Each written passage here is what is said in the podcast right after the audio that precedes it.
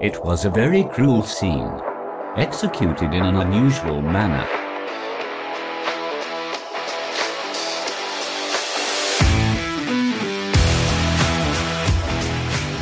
Hey, Cruel Coven. Hello, little jelly beans. Easter's over, but it's fine. There's never a wrong time to eat a starburst jelly bean. I don't like the texture. Do you want to know what another good jelly bean is? What? Rosé jelly beans. Oh, Mm-hmm. interesting. Who would have thought? I never ate Ooh. jelly beans, No, but I did recently. because when we were kids, they were gross. Yeah, they were.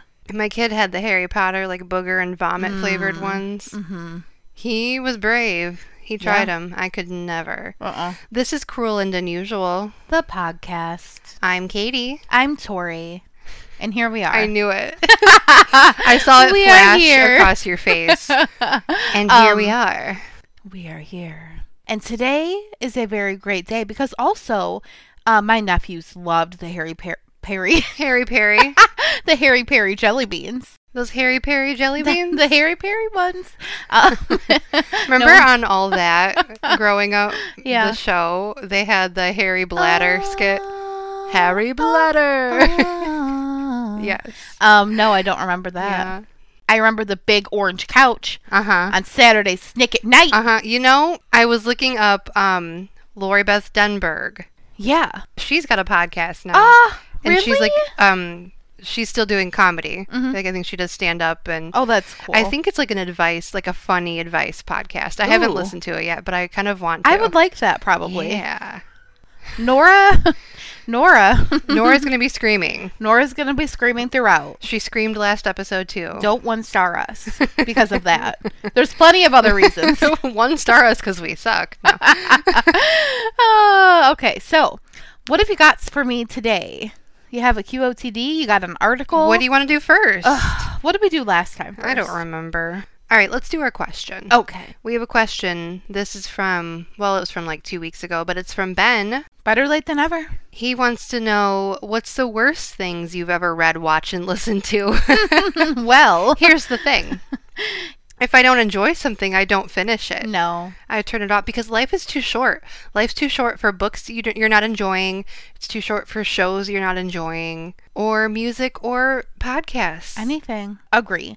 But there's a lot of things I don't like that Oh, I've yeah. tried. yeah, me too. Most things. Most actually. things that everybody seems to love, and I I don't do this because I'm like, oh, I'm different. It's because be cool. I genuinely No. Mm-hmm. don't enjoy Star Wars, any Star of the Trek. superheroes, Marvel, Star Trek, DC, Harry Potter. none of it. Disney. I don't None of enjoy Friends. I know you like I, Friends. like Friends. Yeah, that's where we differ. I but- can't stand it. I mean, we have always had a very um, low tolerance for Disney. yeah. It's always been that even way. growing up, yes. I didn't like it much. It- we I went preferred there. um, live action. Like yeah. Matilda is the only thing Yeah. that comes to my head right Yeah. now, but you know what I mean? Yeah. Um, we went to Disney World. Yeah. My family and Yep. I. I was around like ten Mhm. ish, nine or ten. I hated every minute of it. Yeah. There were people. Well, It was hot. I went, I think I was like six and I got chicken pox as soon as we got there. I got chicken pox on the way home. Did you? It's just, and I've never liked Disney. no. It's just not a thing for me. no. I'm sorry if you're an ear wearer. Love what You- makes you happy. Exactly. And I love that for you. but, not for me. I don't love it for me. no. No. If you're somebody who's a diehard Disney, Mm-hmm. that's fucking awesome. So, does that answer the question? Anywho, we hate everything. Bye. Goodbye. Do you have an article for me? I do. Do you want it? I want it. Mine is from Oxygen. You've maybe read it. It's the headline is, but I haven't read it. the headline is Everything is a quote. I should mention that. And it's by Jill Setterstrom. All right. Okay. Eh. Probably wrong. Okay, quote Woman accused of lacing ex boyfriend's oatmeal with fentanyl before strangling him with his favorite tie. Jeez. She was on a roll. Whoa. Okay. Heidi Littlefield and her ex boyfriend, Francis Kelly, had reportedly been in a heated custody dispute for the couple's young daughter when she allegedly enlisted the help of her adult daughter and her daughter's No. boyfriend No. to carry out the deadly plan to kill him. This is not good.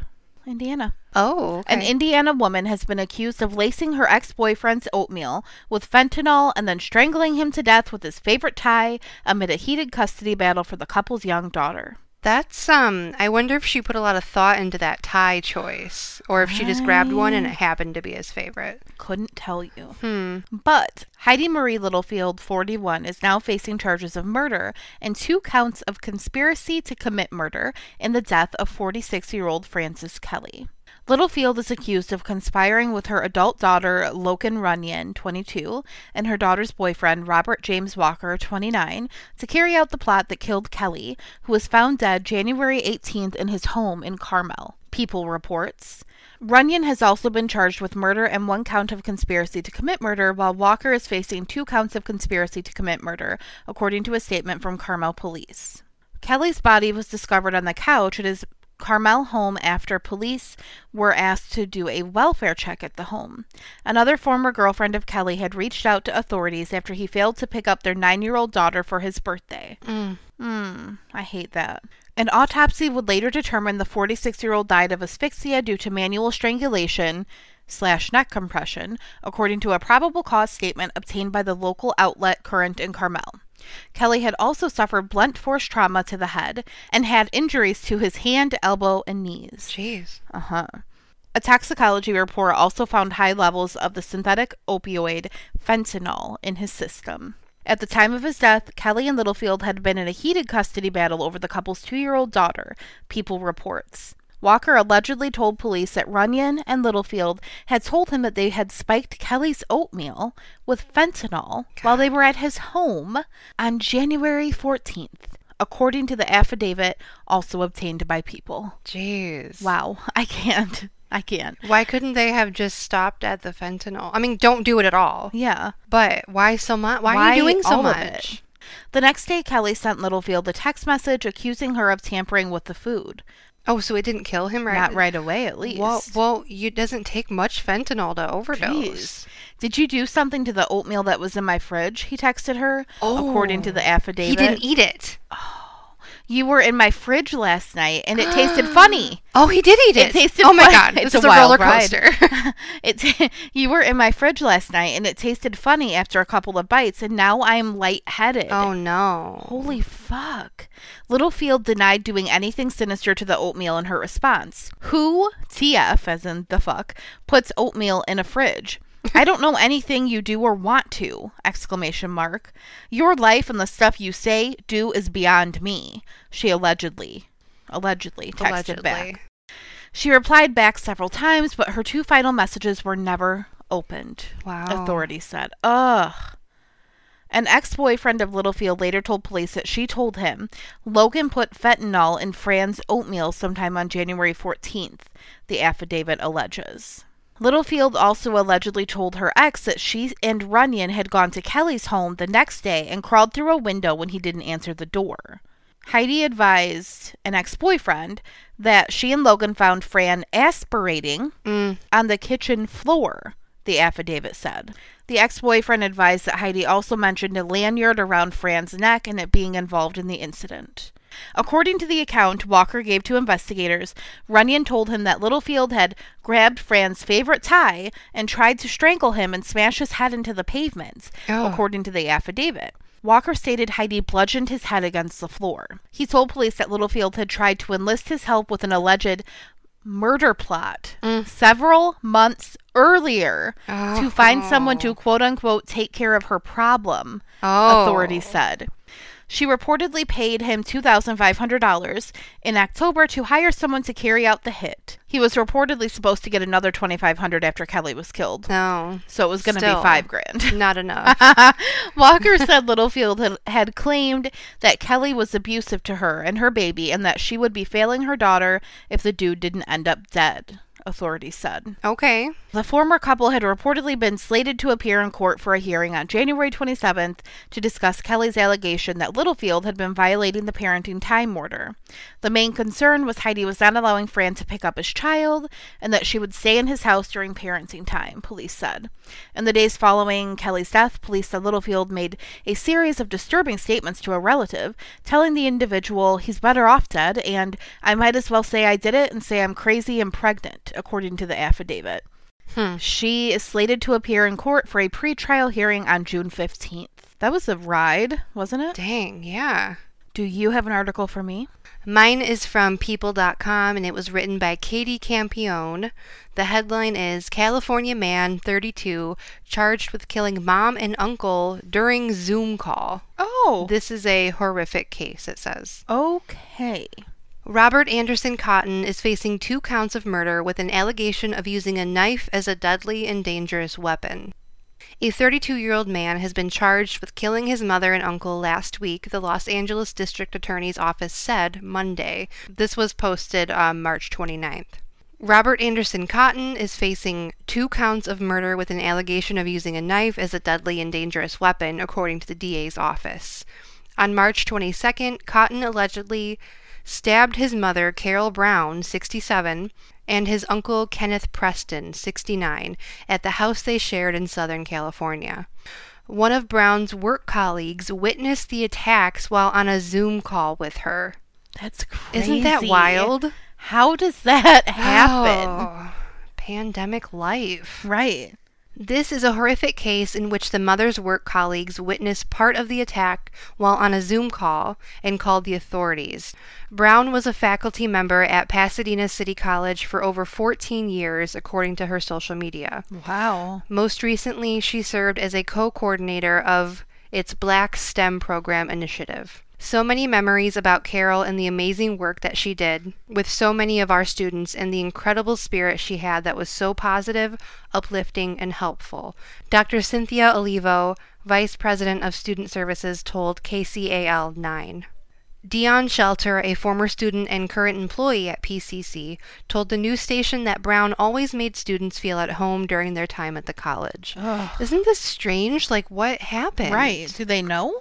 I honestly feel so heartbroken. I feel so sad, she said. When you don't care where someone comes from, what they look like, what they might smell like, or whatever, and you still treat them like they are the same as you, a doctor with a PhD, or whatever, it's amazing. Pasadena City College did not immediately respond to people's request for comment. Deputies responded to the 3100 block of North Marengo Avenue in Altadena, California around 2:45 p.m. after Brown's colleague reported witnessing a possible kidnapping in progress. So they Good must have not known God. exactly what was what they were seeing. Right. Maybe they just saw like her get hit. and then Yeah. th- it went black or something. Yeah. The Los Angeles County Sheriff's That's Department terrifying. wrote in a press Sorry release. to interrupt. No, but I my know. God. When they arrived, they found Preston in the driveway suffering multiple stab wounds. They discovered Brown's body inside the home. Both were pronounced dead at the scene, the sheriff's department said. During the investigation, Cotton returned to the residence driving one of the victim's cars and identified himself as a resident, according to deputies. What? He was detained on scene. Okay. You were on video. You Yeah. were on video. You're not just a You resident. can't just like come back You're and a be murderer. like, "What's going on here?" No. dummy. Authorities have not yet identified a motive for the attacks. So, hmm, Maybe there wasn't one. could have been anything. Cotton is being held on a bail of $4 million and appeared in court Monday, according to the LASD's Inmate Information Center. It is unclear if he has entered a plea at this time, and a lawyer for Cotton could not be immediately identified by people. That's the end. I would love to have an update. right. I That's really just wanna so. know. Not only are you murdering your Two people. family, Yeah. but you're also traumatizing everybody on Zoom. Right. Who doesn't And want to everybody be there that- anyway? God, then no, they have nobody to wants see to be on that. Zoom. Does anybody really want to be on No, Zoom ever? No, no, no, no. Awful, No one awful, does. awful. And then to see a heinous, yeah, terrifying crime like that. mm-hmm. Those poor people. I fucking hate that. yeah. That's scary. Speaking of downers. Speaking of downers, I've got a really sad case, multiple cases today, oh no. but they're important. Yeah. And once again, I had never heard of them. Today, I'm talking about an unprecedented, at the time, three month time span in 1974 when five girls, aged 6 through 12, Ugh. disappeared in Jacksonville, Florida. No. There are no answers. to this day, unfortunately. There are lots of theories, possibly a serial killer connection, but these girls deserve to have their stories told. And with the advancements in technology, we're seeing a lot of these old cases get solved. Yeah. And they shouldn't be forgotten. Yeah. One mother told the Jacksonville Journal on October 28, 1974, at least three fourths of her neighbors are fearful of letting their children out to play or go to the store anymore alone and are taking them to and from school. Quote, they're all afraid and I don't blame them, end quote, she said. So we're starting at the end of July 1974, July 21st, Okay. and I'm going to talk about a little girl named Jean Showen. Aw. Jean, who went by Jeannie, was only nine years old. She was described as a very good kid. She went to Love Grove Elementary School. She was a brownie with the Girl Scouts. Jeannie was at her grandma's house when her uncle asked her if she'd walk down to the corner store and buy him a pack of cigarettes. What? Normal for the times, I suppose. That was very normal then. I know. It just Really? seems so stupid, Yeah. doesn't it? it's that number one. It seems awful to make your little niece. Was it a nie- her nie- his niece? yeah, yeah. Go get you cigarettes. I know, but. And number two, it seems Yeah. weird that she could. Mm hmm. Yep. Oh my god. It was just completely different times. And I was thinking about this a Doesn't lot seem like that long ago. because, like, most of these little girls were walking to or from the store. Mhm. And it's like when you watch these documentaries or like listen to these podcasts about cases from then from back then it's like oh we had no reason to be afraid you know like Yeah. there was but obviously you did you did. it's always been like it's always been a threat Yeah. there's always been these threats there's always been predators out there Yeah. whether you knew about it or not Right. You just didn't hear about things because social media wasn't a thing. there was no social so media Mm-hmm. we didn't know about I mean unless it was like really horrific. We didn't know about people being murdered in Delaware right in Illinois because Yeah. we don't watch the Delaware news. And especially when this was going on, they didn't have the 24 hour news. Now, Right. Mm-hmm. you can watch news whenever you want to. It was, it wasn't a thing. The world news, your Mhm. local news, like it's all right Yes. there. yeah. It's and right yeah, there. maybe the world is worse in different ways, but not in this. There's always been child predators. Yeah. Remember watching Abducted in Plain Sight? They're like, we Yeah. didn't even know what a pedophile was. Yeah. So, anyway, Jeannie's walking to the corner store to buy cigarettes for her uncle. So, Jeannie left her grandma's home, which was on West 19th Street in Jacksonville, and she walked, it was only two blocks. She walked two blocks to Hannah's food store on the corner of 17th and Pearl Street. So, I mean, we did this. We didn't go buy Yeah. cigarettes No. for people, but we would walk all over town. Yeah. The cashier at Hannah's food store confirmed that Jeannie purchased the cigarettes, but she left without them. She forgot them there. Aw. Once Jeannie realized this, she returned to the store and, and picked them up. Jeannie's uncle or grandma must have told her that she was allowed to use the spare change from buying the cigarettes to play pinball at an arcade called the Hangout because Jeannie told the cashier that that's that's where she was going next. She was going to use Sure. the change for that. The owner of the Hangout arcade said that he saw Jeannie. She tried to come in to play pinball, but he had just cleaned the floors, so he told her that she would have to come back later when the floors were dry. It's so weird. Mm-hmm. Like a business would never say, "Oh, you can't come in right now." I know. You know what I I'm mean? just imagining like this crotchety old guy, Yeah. like, get off my fucking floors. I just wax the Don't floors. touch the floor. You have to wait 42 Mm-hmm. minutes. Sorry. 42. Got into it. So Jeannie made her way to the laundromat, which was close to a Winn Dixie store, and either two of her friends were already there or they had all met up at the arcade and then walked to the laundromat. okay. Either way, a white man on a blue bike with light, quote unquote, hair like Elvis, who none of the girls knew, approached them. This man grabbed Jeannie and forced her into the laundromat's bathroom. Oh no. They were in there for a few minutes. No. And then when Jeannie came out, she was crying. The man somehow got Jeannie onto his bike. It was unclear whether this was like a motorcycle or an ac- like a bicycle. Okay. Not sure, but he got her to get on it with him and he rode off with her. Her friends told police that she didn't scream, she didn't try to fight to get away from the man, but she was in distress. Like she was Yeah. crying. She didn't she didn't seem like she knew him. Yeah. She didn't want to be He with him. could have said And I'm anything to pretty her, sure too. he sexually assaulted her in that bathroom. I'm sure. Yeah. Um, but Jeannie was never seen again. oh, honey. I hate that. Uh-huh. Nine. And how old was this guy allegedly? Like think We they don't. didn't There know? was not. No. A, there wasn't a description. I'm assuming her little friends that were there were around her age. It's They hard to would've thought tell. he was 50 Yeah. and he could have been 20. Mhm, yeah. Jeannie's mom, Pam, said, quote, She was feisty and hyperactive like me. She had to be forced. She wouldn't have gone with anyone willingly, end quote. Because the possibility of Jeannie running away had to be addressed, I, I guess. She was literally probably sexually assaulted right there in the bathroom and then taken. But according to her family, Jeannie was not a troubled child. She was happy. She had a good home life. In the days after Jeannie was abducted, her family distributed 1,000 flyers with her photo on them. And I have a picture of them that I'll share. She's a baby. She had long blonde hair with bangs. and Can I she's, see it? And she's smiling so brightly in this photo that you can see that one of her front teeth is missing. Oh, sweetheart, I hate that. Let me pull it up for you really Oh, quick. oh my god, doesn't it just make you like sick? Mm-hmm. A literal A baby. baby. On the bottom of the flyer, it was a note from her mom. It read, quote, This is a plea from Jeannie's mother to whomever has my daughter. I know you have her because you also wanted a little girl to love, but I love her desperately. Need her returned to me, please. End quote. Uh, From what little information I found, that's what she assumed that Yeah. they, they want a little girl to have Yep. too, a little daughter. that probably was easier for to her to think that. Yeah. Oh my god, like I literally had the chills just Mm-hmm. thinking about that. Yeah. So the family had three phone lines installed just in case they got that one phone call that they needed. They wanted to make sure that there was always a line open. Less than two weeks later, on August 1st, sisters Annette Anderson, who was 11, and Milet Anderson, who was 6, disappeared.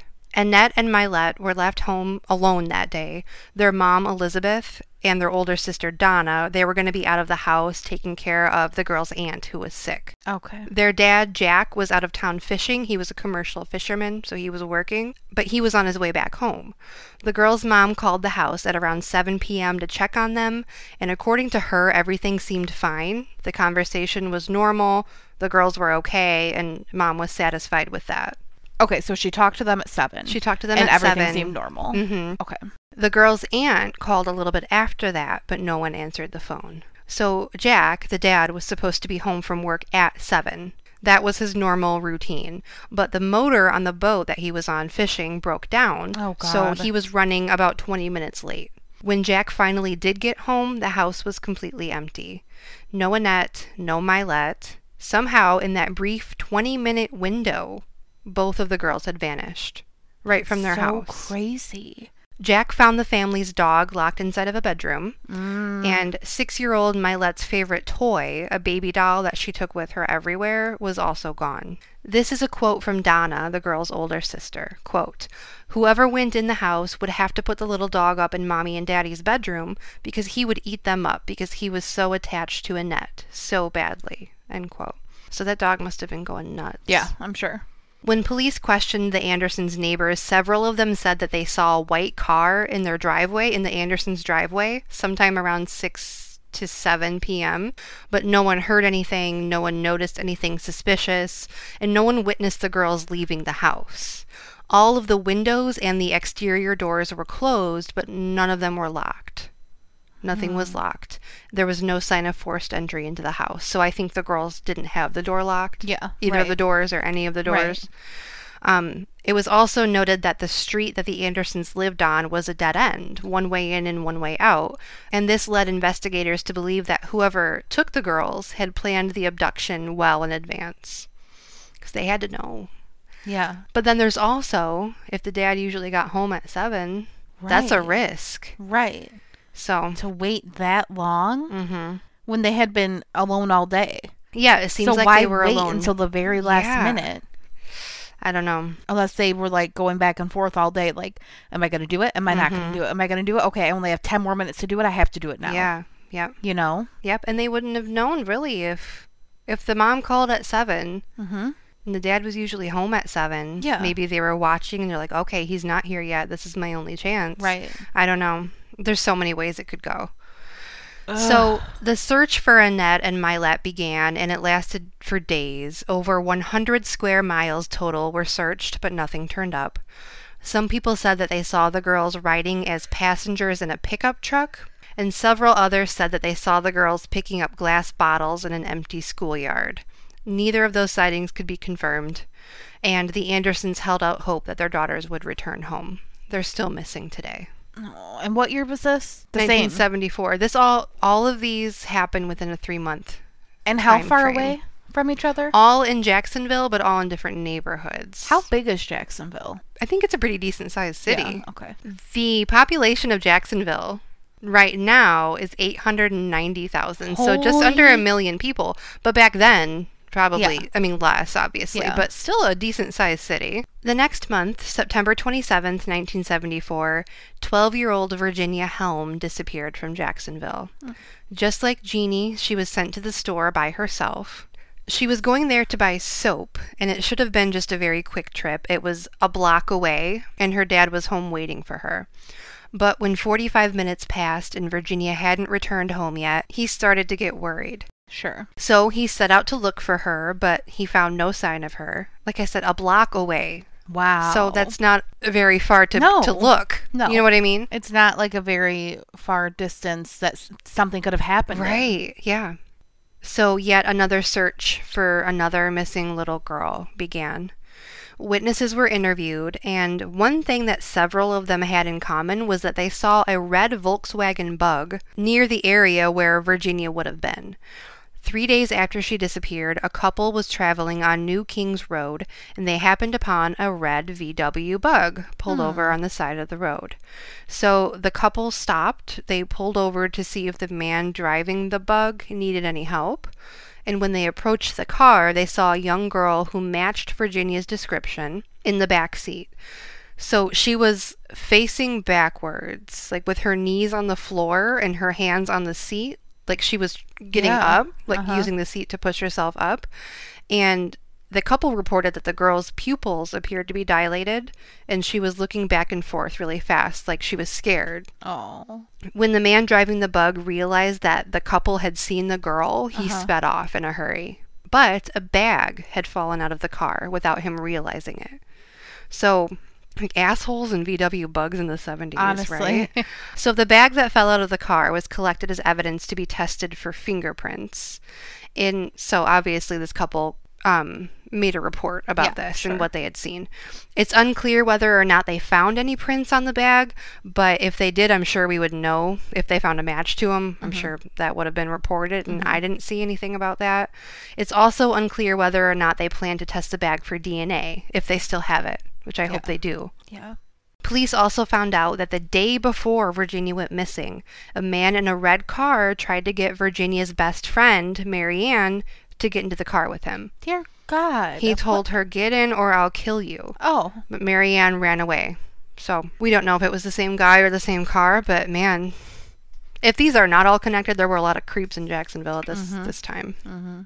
On October 16th, 1974, the fifth girl within three months went missing from Jacksonville. Her name was Rebecca Green, and she was also 12. Rebecca was on her way back home from the store, which was only five blocks away from her house. The cashier at the store did confirm that Rebecca made it to the store, so we know that it was sometime after she left and was on her way back home that she was taken. Okay. And I'm just assuming she was taken because it happens a lot. Mhm. There isn't a lot out there about Rebecca's case at all. There were searches done, but once again, they turned up nothing. And there don't seem to have been any eyewitnesses in her case either that I found. Just over a week after Rebecca disappeared, Virginia Helm's body was found. She was the fourth girl Oh no. that I spoke about, she was found near Beechwood and Beach Avenue. She had been shot in the head with a 22 caliber bullet and buried in a shallow grave wearing only her shirt. Oh my fucking God. I fucking hate people. Mm-hmm. Now, since all of this was going on, five little girls going missing within a three month time frame and one found murdered so far, the Jacksonville Sheriff's Office moved the cases from missing persons to the homicide unit. Oh god. I don't know if it was because they assumed they were going to find more bodies Hmm. Yeah, or right. I'm not really sure. they started um, investigating the other ones. yeah, Mm-hmm. Like homicides. Yeah. From what I found, at least from what the police told the public via like media interviews, they didn't have anything solid to link these five disappearances together. And they did all occur in different parts of Jacksonville, like I said, but they did seem to have a feeling that they could have all been connected, that it was possible. Mm-hmm. Lead Detective Jansen had put a note at the bottom of Jeannie Schoen's file mentioning the names of the other missing girls just so that if her case, being the first disappearance, was looked into by anybody else, it would be known that Jeannie wasn't the only child to go missing in that time frame. Yeah. A serial killer, a man named Paul John Knowles, also known as the Casanova Killer, Ew. uh, Fuck off with that. was brought up during all of this. So, in early 1974, Paul Knowles was serving time in a Florida prison, and he started corresponding with a woman named Angela Kovic. She was from San Francisco, so she came all the way to Florida Prison. to visit, to a prison to visit um, Paul. That is some kind of fucking sickness. I don't Yeah. care what anyone says. hmm And Paul proposed to her right away. No shit, he did. Yeah. Who else was he gonna propose Yep. Mm-hmm. to? Nobody else was giving him the time of fucking day. Casanova killer. yeah. Shut up. But Angela wanted Paul out of prison. She loved him. And Paul wanted Paul out of prison. He loved himself. So Angela began paying for Paul's legal fees, and Paul was eventually released. Fucking. I'm not Angela. sure. He was in and out. I don't know what he was in for at this point. He was just, he couldn't keep his shit together. Um, so Angela was from San Francisco, like I said. So as soon as Paul got out of prison, he flew out there to be with her. This is when Angela visited a psychic. Oh. This psychic warned Angela that a very dangerous man had entered or was about to enter her life. Ding ding ding. You visited a prison for Right. like, Like- okay. There's sometimes there's Alright. dangerous. Why did you criminals need there. a psychic to tell you that, Yeah, honey? right. Okay. But that warning was enough for Angela to break up with Paul, and Paul fucking lost it. But could you tell me why, like, you knew he was dangerous? I know. But then a psychic tells you Angela. Uh-huh. that there's someone coming into your life that is dangerous. dangerous and then you're man. like, oh, yeah. Oh, well. could he be dangerous? the guy I just got out of The prison. guy, yeah, the guy I literally just paid to get out and of no, prison. not everybody in prison is dangerous or is No. going to be a killer. We know that. But the Casanova killer is. But the Casanova killer, John Paul Knowles. yeah, Huh. that one is. That's Yep. who we're talking about. Yep, yep. So she broke up with him. He was not happy about it, and he went back to Jacksonville, Florida. Not long after he got back to Florida, Paul was arrested again for stabbing a bartender. Oh, But while he was in his holding cell, he managed to pick the lock and escape on July 26th, 1974. Hmm. Now, this would have been five days after Jeannie Schoen was abducted, hmm but I couldn't find out how long he was in jail for before he escaped. Like, was it a day? Right. Was it two days? He could have had enough Right. time. Right. She was seen being dragged away on, on the bicycle or motorcycle, or a motorcycle whatever. on July 21st, and it's the 26th when he escaped. So here is Paul, Tori. Okay. Remember when the little kid witnesses with Jeannie said Yeah. Mm-hmm. the man had light hair like Elvis? Yeah. So, I mean, Could hmm, be. It could be. After he escaped, he did go on a murder rampage. Okay. So, his total number of victims is unknown. It's believed to be somewhere between 20 and 35 or more. He liked to confess to things that he didn't do as well. Um, and I'm not going to get into the details of his murder spree because it's kind of muddy. It's there's a lot of unknown. Yeah. Um, but after he was caught again, he did confess to abducting and murdering Annette and Mylette Anderson, oh my god. the sisters who disappeared from their house on August 1st. And that was a few days after he escaped from jail in Jacksonville. Reportedly, he said that the Anderson family were friends or at least acquaintances, and after he abducted the girls, he had to kill them because they knew who he was and they would have been able to identify him. He said that he dumped Annette and Mylette's bodies in a rural area and then he headed to Atlantic Beach where he continued his murder spree. Paul didn't seem to have an age preference. He murdered elderly women, young girls, middle aged women, a man, but he was all over the place. And by September of 1974, he had taken his spree up to Ohio, and then he moved on to Nevada, Texas, Alabama. He would have been in the Alabama area around the time Virginia Helm disappeared. And then in October, when Rebecca Green disappeared, Paul would have been in the Virginia, Connecticut area. That's if he's to be believed Right.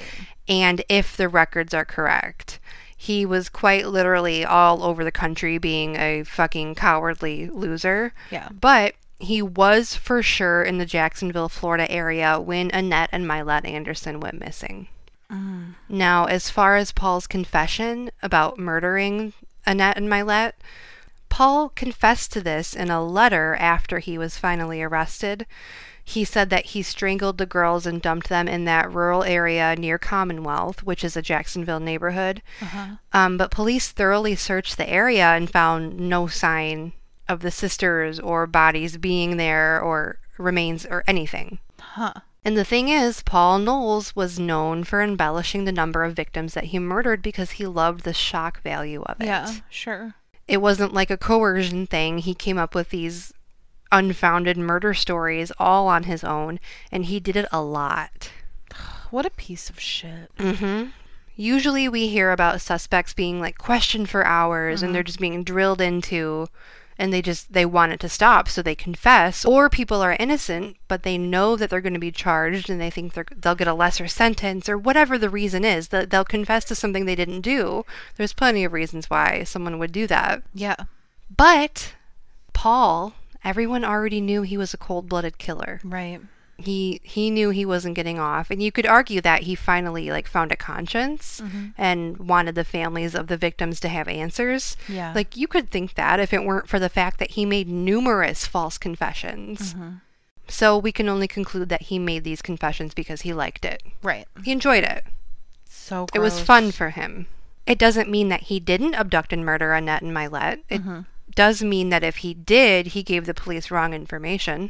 Yeah. I couldn't find anything about if he really did know the Anderson family, though, and I'm really curious if he was a family friend or acquaintance because, like I said, he was in the area. He was a cold blooded killer.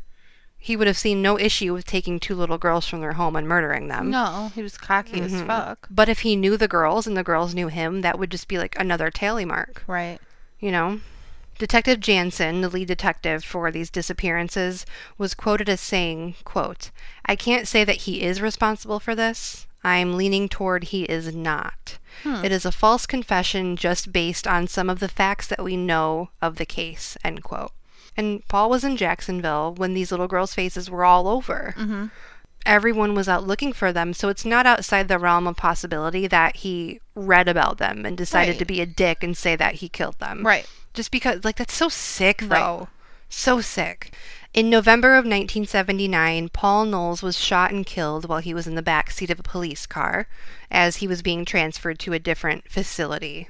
Paul had picked the lock on his handcuffs and he grabbed one of the officer's guns. He managed to shoot it while it was still holstered, so like he reached to the God. driver, the officer who was driving, grabbed his gun, shot it in the holster 3 times, and then the other officer who was riding shotgun managed to get his gun out and he shot Paul in the chest three times, killing him instantly. God. Yeah. What the fuck?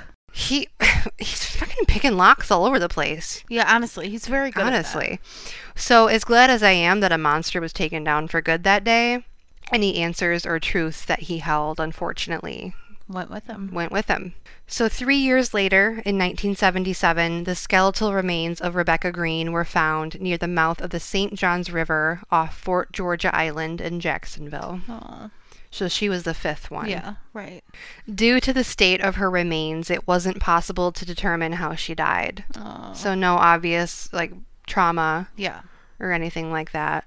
A detective who was there when Rebecca's remains were discovered decided to cut a piece of her hair that was left and seal it in a bag as evidence. Now, I'm not really sure exactly why he would have done that in 1977.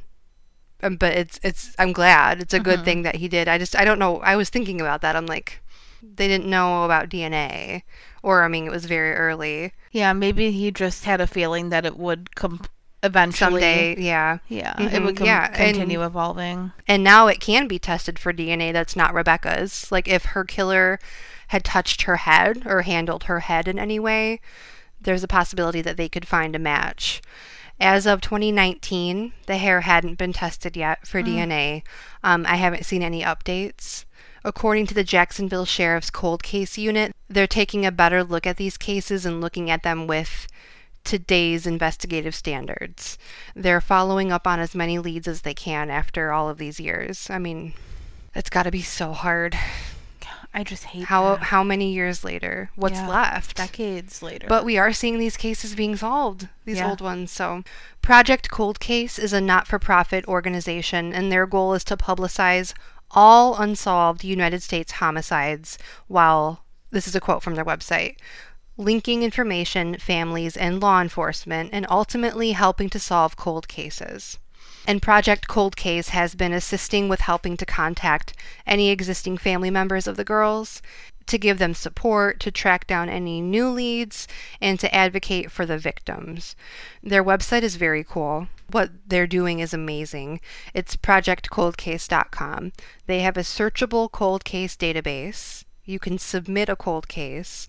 They have information on support groups and other resources.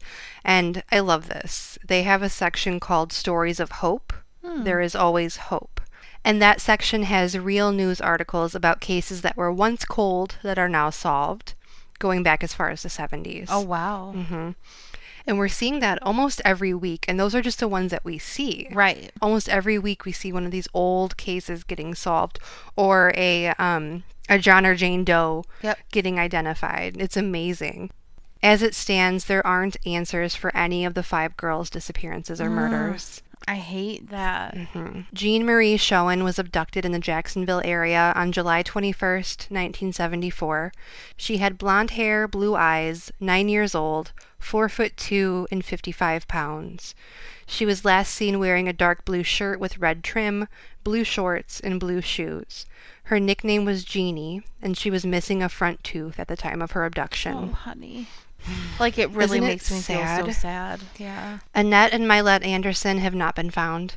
Their dad, Jack, lived in the same house they disappeared from until he died, and he kept the same landline phone number for all of those years, just in case. He made his wife promise that if he died before her, that she would keep everything the same, just in case the girls ever came home. Jack died first. He was buried next to a marker for Annette and Mylette that only has their birth dates on it. Lillian Annette Anderson went missing from Jacksonville on August 1st, 1974. She was 11 years old, 4 foot 4, 61 pounds, brown hair, blue eyes, and goes by her middle name Annette. She was wearing a purple blouse and purple shorts. She has a thyroid condition and needs daily medication. Mylette Josephine Anderson went missing with her sister Annette. She was six years old, four feet tall, and 50 pounds. She was wearing orange shorts and she had blonde hair and blue eyes. Mylette suffers from asthma and a heart condition. God. They've done age progression photos for Annette and Mylette, which I'll be sharing, and I'd like you all to share as well if you feel inclined to do so. Is that your call to action? That is the call to action for this week. I'll be sharing them everywhere on social media, and if you guys could share them, that would be great because it only takes one person. The murders of 12 year old Virginia Helm and 12 year old Rebecca Green have yet to be solved.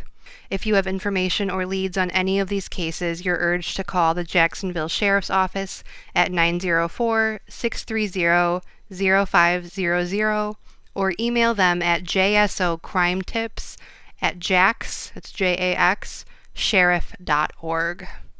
And those are the stories of Jeannie and Annette and Mylette and Rebecca and Virginia that someone needs to answer for. So sad. hmm I hate it. Yep. All within three months. Same, In the same city, city, Little girls. Yep. in the mid 70s, Mm-hmm. early mid 70s. Yeah. Oh, Just wild. I hate that. I it, anytime I hear about little girls or little bo- like children Mm-hmm. in general Yeah. going missing, It's the scariest thing. I can't think of anything. there's nothing scarier than that. Nothing. And I feel like obviously it would be so incredibly intensified and magnified if it was your own. Oh yeah. But it hurts yeah, it does. to know about any Yeah. child going missing, even if it isn't your own, because that's Mm-hmm. Right. a baby. Yeah. And you know how much you love your own child and you know that. Right. Most parents feel Yeah. the same way right. and that it would just rip your entire heart out, Yeah. the whole thing. there would be nothing left No. of me. Mm-mm. Well, Are we ready for a palate cleanser? a palate cleanser. Sniff the coffee beans. Is that Give what it me is a to cleanse? saltine. Is that what it is to cleanse your when you're I don't smelling know. perfume? um, When you're testing perfumes, they have a little coffee when you're bead. testing perfume, yeah, they do that. When you're drinking when coffee you're beads. testing- I said coffee beads. when you are drinking wine, you get a little tiny circular cracker. Oh, like the body of Christ? Yeah, kind of. yeah. Oh, okay. hmm All right. Kind of like a oyster cracker. Gotcha. almost. All right. Yeah. Um, not really like a communion I cracker, don't. but I've never been on a real wine tasting. I've just been on a No. wine downing. yeah. I mean, that's what I, I think do. you would actually like it. I'm sure I would. Yeah. I've just never done it. Yeah. We go we used to go a lot before Nora, like in before COVID, hmm I know you guys used to do that a lot. all the time, but Yeah. um obviously that all came to a A crashing screeching halt. yeah. okay. All right. So, what are you reading, watching, listening to? reading, watching, listening. What's the haps? The haps. What are the haps and the hap nots? I have so I listened to the entire Amy Should Be 40 Yeah. podcast. How was that it? was a That's got to be really sad. five parter. Okay, that's got to be really sad too. Very sad. That was, I'm just going to read really quickly. In October 1989, a 10 year old girl went missing after school in a Cleveland suburb. The kidnapping and murder of Amy Mihaljevic is one of the area's most high profile cases ever, and it's been 30 years since she was killed. On the anniversary of her disappearance, we look at the investigation and how new evidence could shed light on this cold case. Amy Should Be 40 is a five part podcast from WKYC in Cleveland and Vault Studios. And yeah, so that is Amy Should Be 40. It's a five part podcast. All of the episodes are, I don't know, they're, they're not very long. Mhm. I really liked that. Very thorough, very in depth. I think that'll be next on my list. I think you should definitely, definitely listen to that. I am on episode, I'm almost done with episode six of Your Own Backyard The Disappearance of Kristen Smart. Mm-hmm. Um, and that was one that you recommended a last episode Or Yeah. maybe the episode before i don't remember but that is the one that is by chris lambert and it's a documentary podcast that follows the disappearance of cal poly student kristen smart and all of the aftermath after that you went Mm-hmm. into depth about it last time so i won't What do go you into depth think about though? it. is Isn't it good? oh it is so good i might be in love with the man who's doing I it told you. um he may be the next baby daddy i'm just Doesn't he just sound nice? Like, yes, just he nice. sounds like a nice man. yeah. Those are very Respectful hard to and come by. nice. Yeah, a nice, respectful fellow. Who would have thought? Who would have thought? um, uh, it's wild. Mm-hmm. It's, wild. Yeah. Another Paul yeah. And all those stories about him from all the people. Oh, and his parents. and the parents. Yes. Oh, the What parents. the fuck is up with them? They know. Mm-hmm. They, They all know. know. The sister knows. They, They, all know. Every single one of them know. Um, I just think it's a wild ride, and I think everybody should listen to your own backyard. And Amy should be 40. Those are the only podcasts I listened to this week. I have not read a single word. I have not written a single word. Um, I started my new business venture with Usborne, and that's all. What about you? What are I- you reading, watching, and listening to? Not a whole lot, but I did finish the Paper Ghosts podcast. I can't remember what that one Um, was about. That was about the five girls and women who were missing or murdered in Connecticut. I think it's Connecticut. Okay. Um, and that one's just it's, it's a big web. There are no real answers, but there is kind of like, all right, maybe Yeah. you know one of those type of things. It was very very good. That was the one by M. William Phelps, and he's a prolific true crime author. Uh huh. And I also finished the Orange Tree podcast. And I'll read you just a little bit about this. Um, the Orange Tree, it's hosted by Tanu Thomas and Haley Butler. They were college students when they made this. They were journalism majors. I don't know if this, I think this was like a project kind of, but they Okay. did so good. So in the About section. It says 15 years ago, 21 year old Jennifer Cave went out with her friend Colton Petoniak to celebrate getting a new job. She never showed up for her first day of work. Two days later, Jennifer's body was found at the Orange Tree, a condo complex near the University of Texas at Austin. Petoniak, a promising UT business student who lived in the condo, had fled to Mexico, and he wasn't alone. He had gone with another UT student, Laura Hall. And they mentioned multiple times throughout that they wanted to tell the story with sensitivity. Mm-hmm. And it was, it's such a gruesome, gruesome murder. It's horrifying. And I Mm-hmm. had never heard of this one either. Yeah, I haven't heard of it. Um, but they did a good job. The orange tree, it's great. I don't know what else to say.